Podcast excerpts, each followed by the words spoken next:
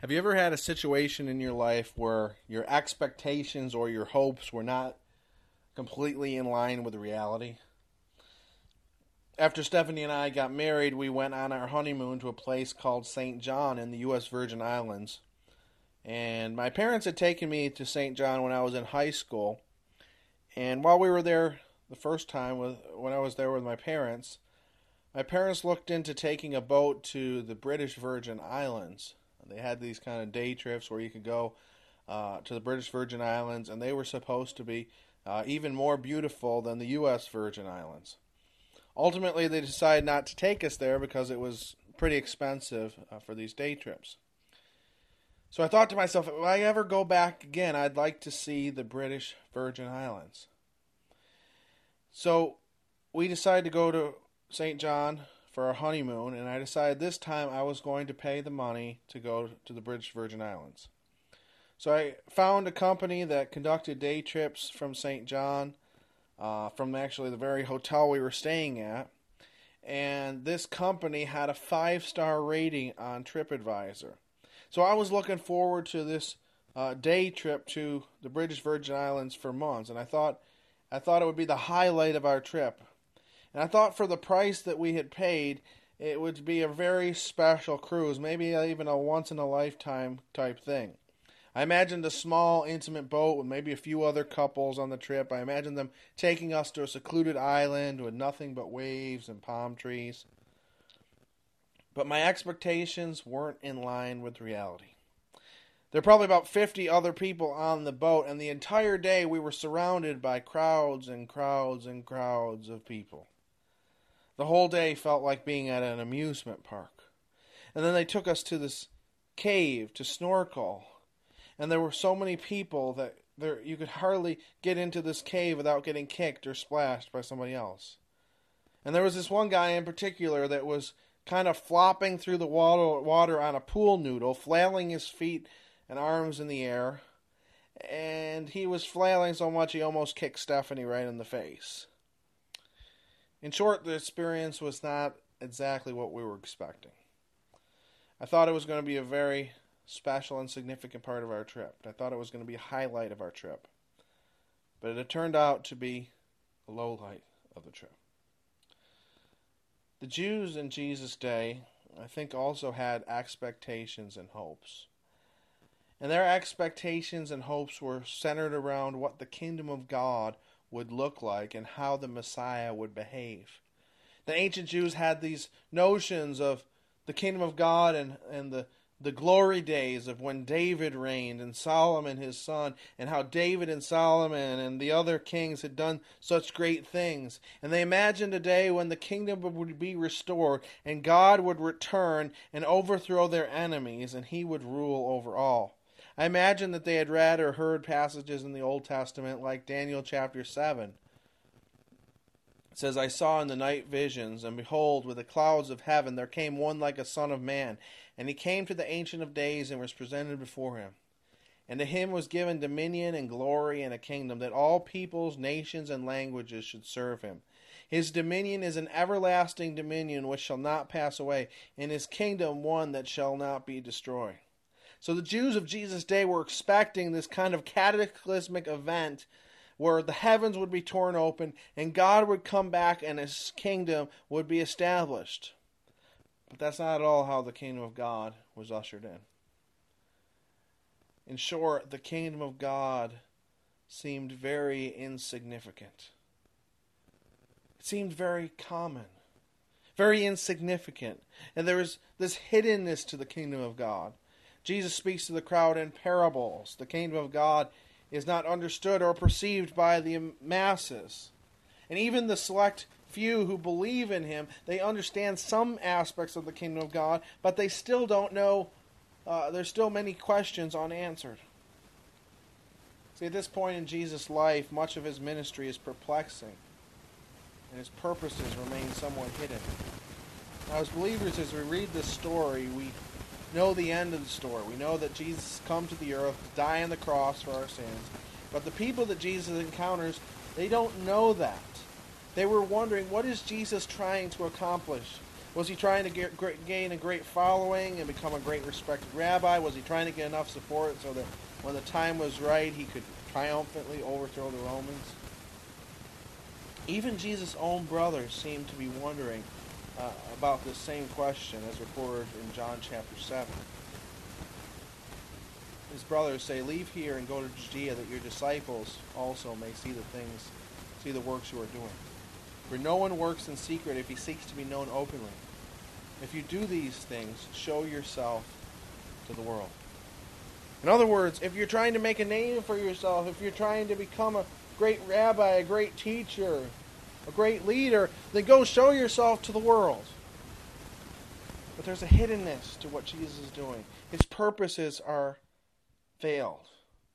And then there's an ordinariness to the kingdom of God. The Pharisee is speaking to Jesus, uh, speaking to Nicodemus, say, Are you from Galilee too? Search and see that no prophet arises from Galilee. Jesus was from Galilee. The people in Jesus' homeland say, Is not this Jesus, the carpenter, the son of Mary, and brother of James and Joseph and Judas and Simon, and not and are not his sisters here with us? And they took offense at him. We know Jesus. He made a table for us. We know Jesus. He's the son of Mary and Joseph. There's an ordinariness about him. He's not all that, he doesn't seem all that spectacular. The book of Isaiah describes the Messiah as someone without majesty or beauty. He was someone who probably fit right in with the crowd. So there's an ordinariness to the kingdom of God. There's also a smallness to the kingdom of God. Now, it's true that Jesus was attracting many crowds, but this movement is pretty localized at this point. It's not as if people are coming from all over the known world to believe in Jesus. And even among those people who do believe in Jesus uh, or, or do come to Jesus, many of them don't believe in Jesus. As we looked at the parable of soils last week, we saw that three quarters of the work is wasted. Three quarters of the people who encounter Jesus are either openly antagonistic or apathetic. And so Jesus' disciples might have been asking the question why isn't the kingdom of God gaining more traction? Why hasn't every knee bowed and tongue confessed that Jesus is Lord? The kingdom of God, it seems insignificant, it seems hidden, it seems ordinary, and it seems small. But the kingdom of God appears significant, but it proves itself incredible.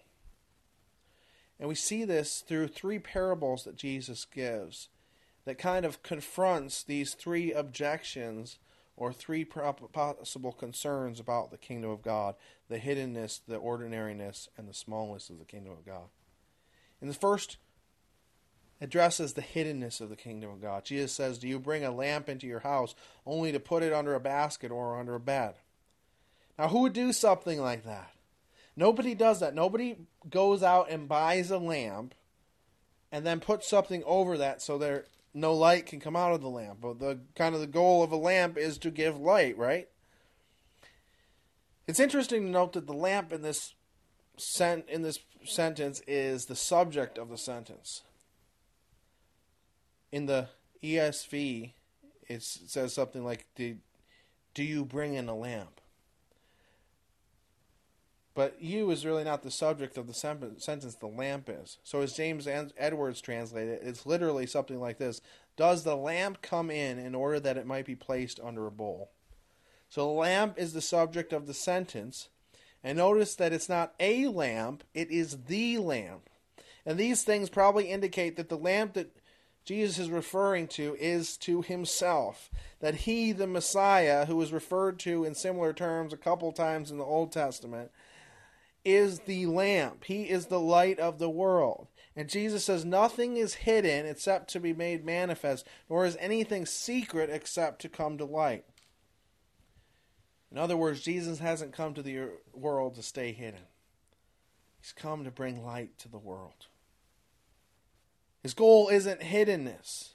This hiddenness is meant to reveal. Jesus' purposes and ministry remain largely hidden, but that's not the goal. The goal is not hidden, is at the right time, Jesus will demonstrate to the world his purposes in coming to the earth. And he'll show the world that his purpose was not simply to heal people or overthrow the Romans or become a great rabbi, but to save people from every tribe, tongue, and nation under the earth. His purpose is hidden now, but it's hidden in order that one day, at the proper time, his purposes will be revealed. And for those who believe in him, they'll know even more and more about what the kingdom of God is like when Jesus reveals himself in the cross and resurrection. But for those who reject him now, the cross will become even more of a stumbling block. 1 Corinthians 1.23 says that the cross is a stumbling block to Jews and folly to the Gentiles. So for those who believe in Jesus, the kingdom of God might be hidden now. God's purposes might be hidden for a time, but they're only hidden so that one day they might be revealed and the whole world might see why God came to the earth in Jesus Christ. So, this, there's a hiddenness, but the hiddenness has a purpose. In addition, we see the ordinariness of the kingdom of God. It may appear ordinary now, Jesus uses one of the most common and simplest illustrations, that of a person scattering seed on the ground, to demonstrate what the kingdom of God is like. Scholar James Edwards says of this a more banal comparison could not be imagined. The kingdom of God should be likened to something grand and glorious, to shimmering mountain peaks, crimson sunsets, the opulence of potentates, the lusty glory of a gladiator. But Jesus likens it to seeds Though the kingdom of God seems rather ordinary, it experiences steady, sustained growth that's brought about by God. It says in the text, He sleeps of the farmer and rises night and day, and the seed sprouts and grows, he knows not how. Notice how the farmer is greatly de emphasized in this passage. Now, in real life, a farmer has to do some things in order for a harvest to come forth. The farmer needs to work the soil, fertilize the soil, maybe supplement the water. But ultimately, a farmer, especially in the time of Jesus, was very dependent upon a lot of things outside of his control. If the weather patterns didn't cooperate, a person could literally lose their family. They could be almost devastated. But while the farmer is sleeping, while he's going about his daily life, the plants are being nourished sun is beating down on them. They're converting that into energy. The rain is coming and nourishing them, and slowly they're growing. In the same way, the kingdom of God may seem ordinary now, but while people are living their daily lives, the kingdom of God is slowly growing inside the hearts of those who believe in Christ. And the thing that's so interesting is that when you are growing plants, you could have the most fast growing, the fastest growing plant in the world, and you could sit there and stare at the plant for hours, and most likely you won't see it grow. But if you water it, put it out in the sun, then come back a couple days later, you might see that it's maybe doubled or tripled inside. But it's imperceptible to the naked eye. You can't see it growing, but slowly as you're going about your daily life, it's growing. That's what the kingdom of God is like. Now, when we're talking about the kingdom of God, there's the kingdom of God in two senses. There's an already aspect of the kingdom of God, and then there's a not yet aspect of the kingdom of God. In Luke chapter 17, Jesus was asked by the Pharisees when the kingdom of God would come. And he said, The kingdom of God is not coming in ways that can be observed, nor will they say, Look, here it is, or there, for behold, the kingdom of God is in the midst of you. The kingdom of God is in the midst of you. The kingdom of God is the reign of God um, in the hearts of mankind. And so we see this kingdom of God that Jesus is bringing the rule of God in men's hearts. Now, one day Jesus will return and he will establish his kingdom, and that will be unmistakable. And he'll establish a physical kingdom with a new heaven and a new earth. But the inbreaking of the kingdom of God established by Jesus is in people's hearts. If you're working on a project, let's say you're building a new deck, You get the materials that you need, you put the hours in that you need in order to put it together, and you spend this, you know, spend this time putting it together and then if you then when you get to the end you have something to show for it. You can see there wasn't a deck there and now there's a deck. The kingdom of God is a little bit different. You can't always see the results. You can't always see the kingdom of God. I mean, you can see the fruit and see evidence that a person has entered into the kingdom of God, but you can't directly see the working of the kingdom of God like you see a physical project being completed. And that can be tricky when you're doing ministry and serving others because you sometimes you don't know if your efforts are achieving something. You don't know if your efforts are in vain. But based on this passage, we can be assured that while we go about our everyday lives, God is growing and increasing his kingdom.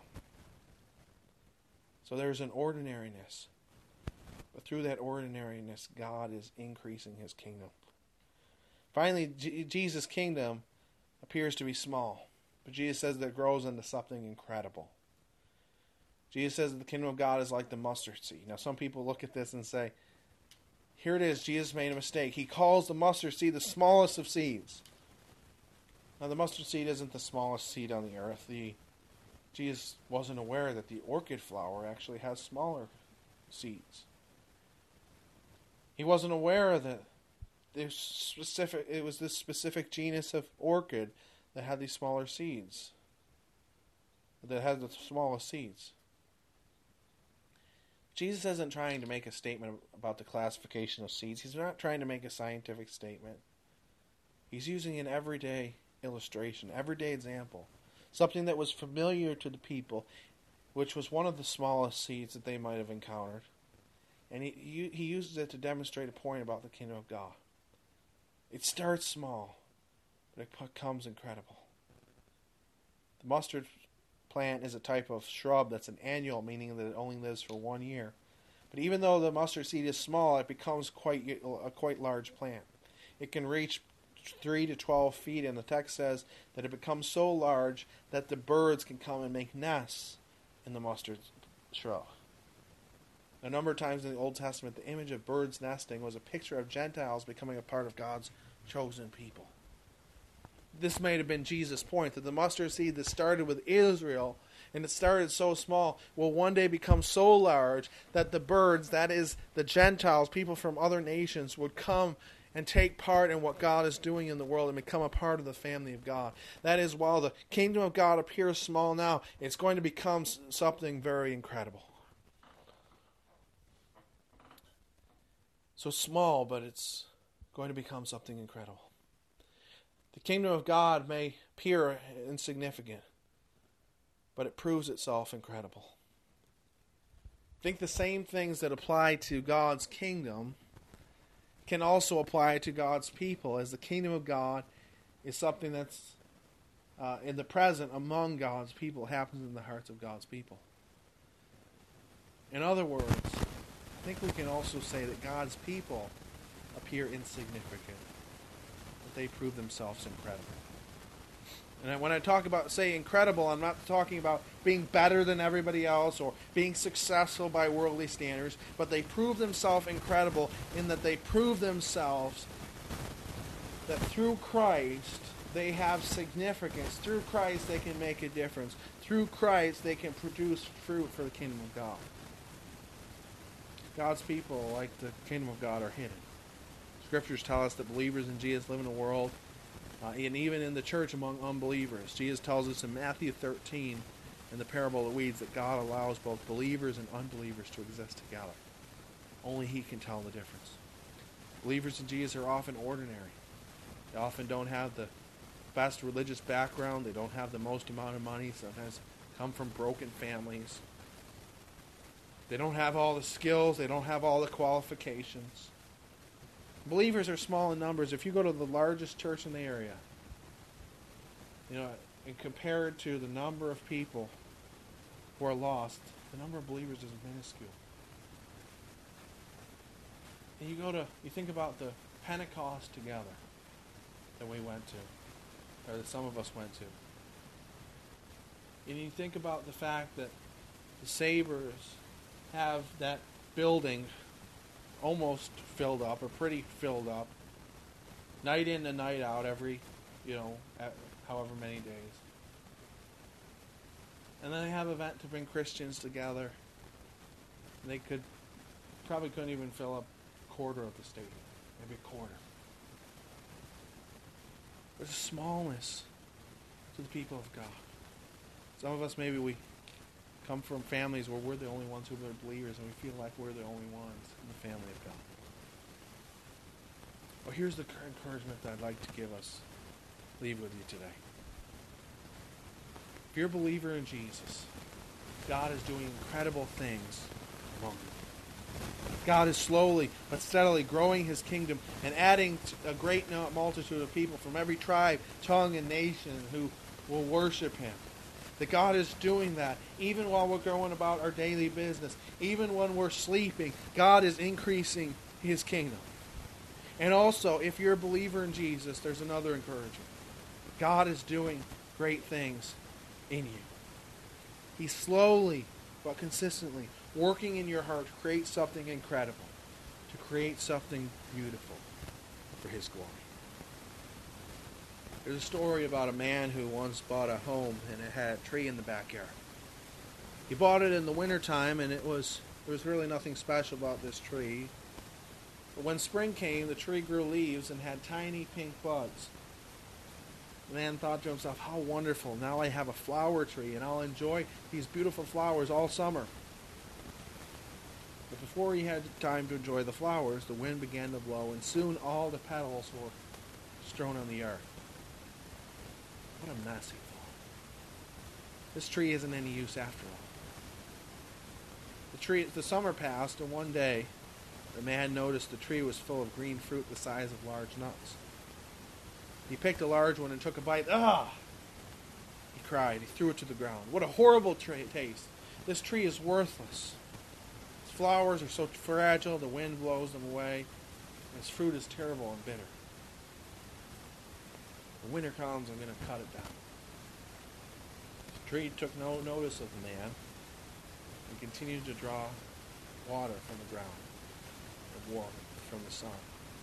And in late fall, it produced crisp red apples for all. God's people appear insignificant They prove themselves. Incredible. I'd like to close by reading uh, something called The Psalm of a Gardener by a man named Joseph Bayly. He writes, Lord of the compost heap, you take garbage and turn it into soil, good soil, for seeds to root and grow with wildest increase, flowers to bloom with brilliant beauty. Take all the garbage of my life, Lord of the compost heap, turn it into soil, good soil and then plant seeds to bring forth fruit and beauty and profusion. God's people appear insignificant, prove themselves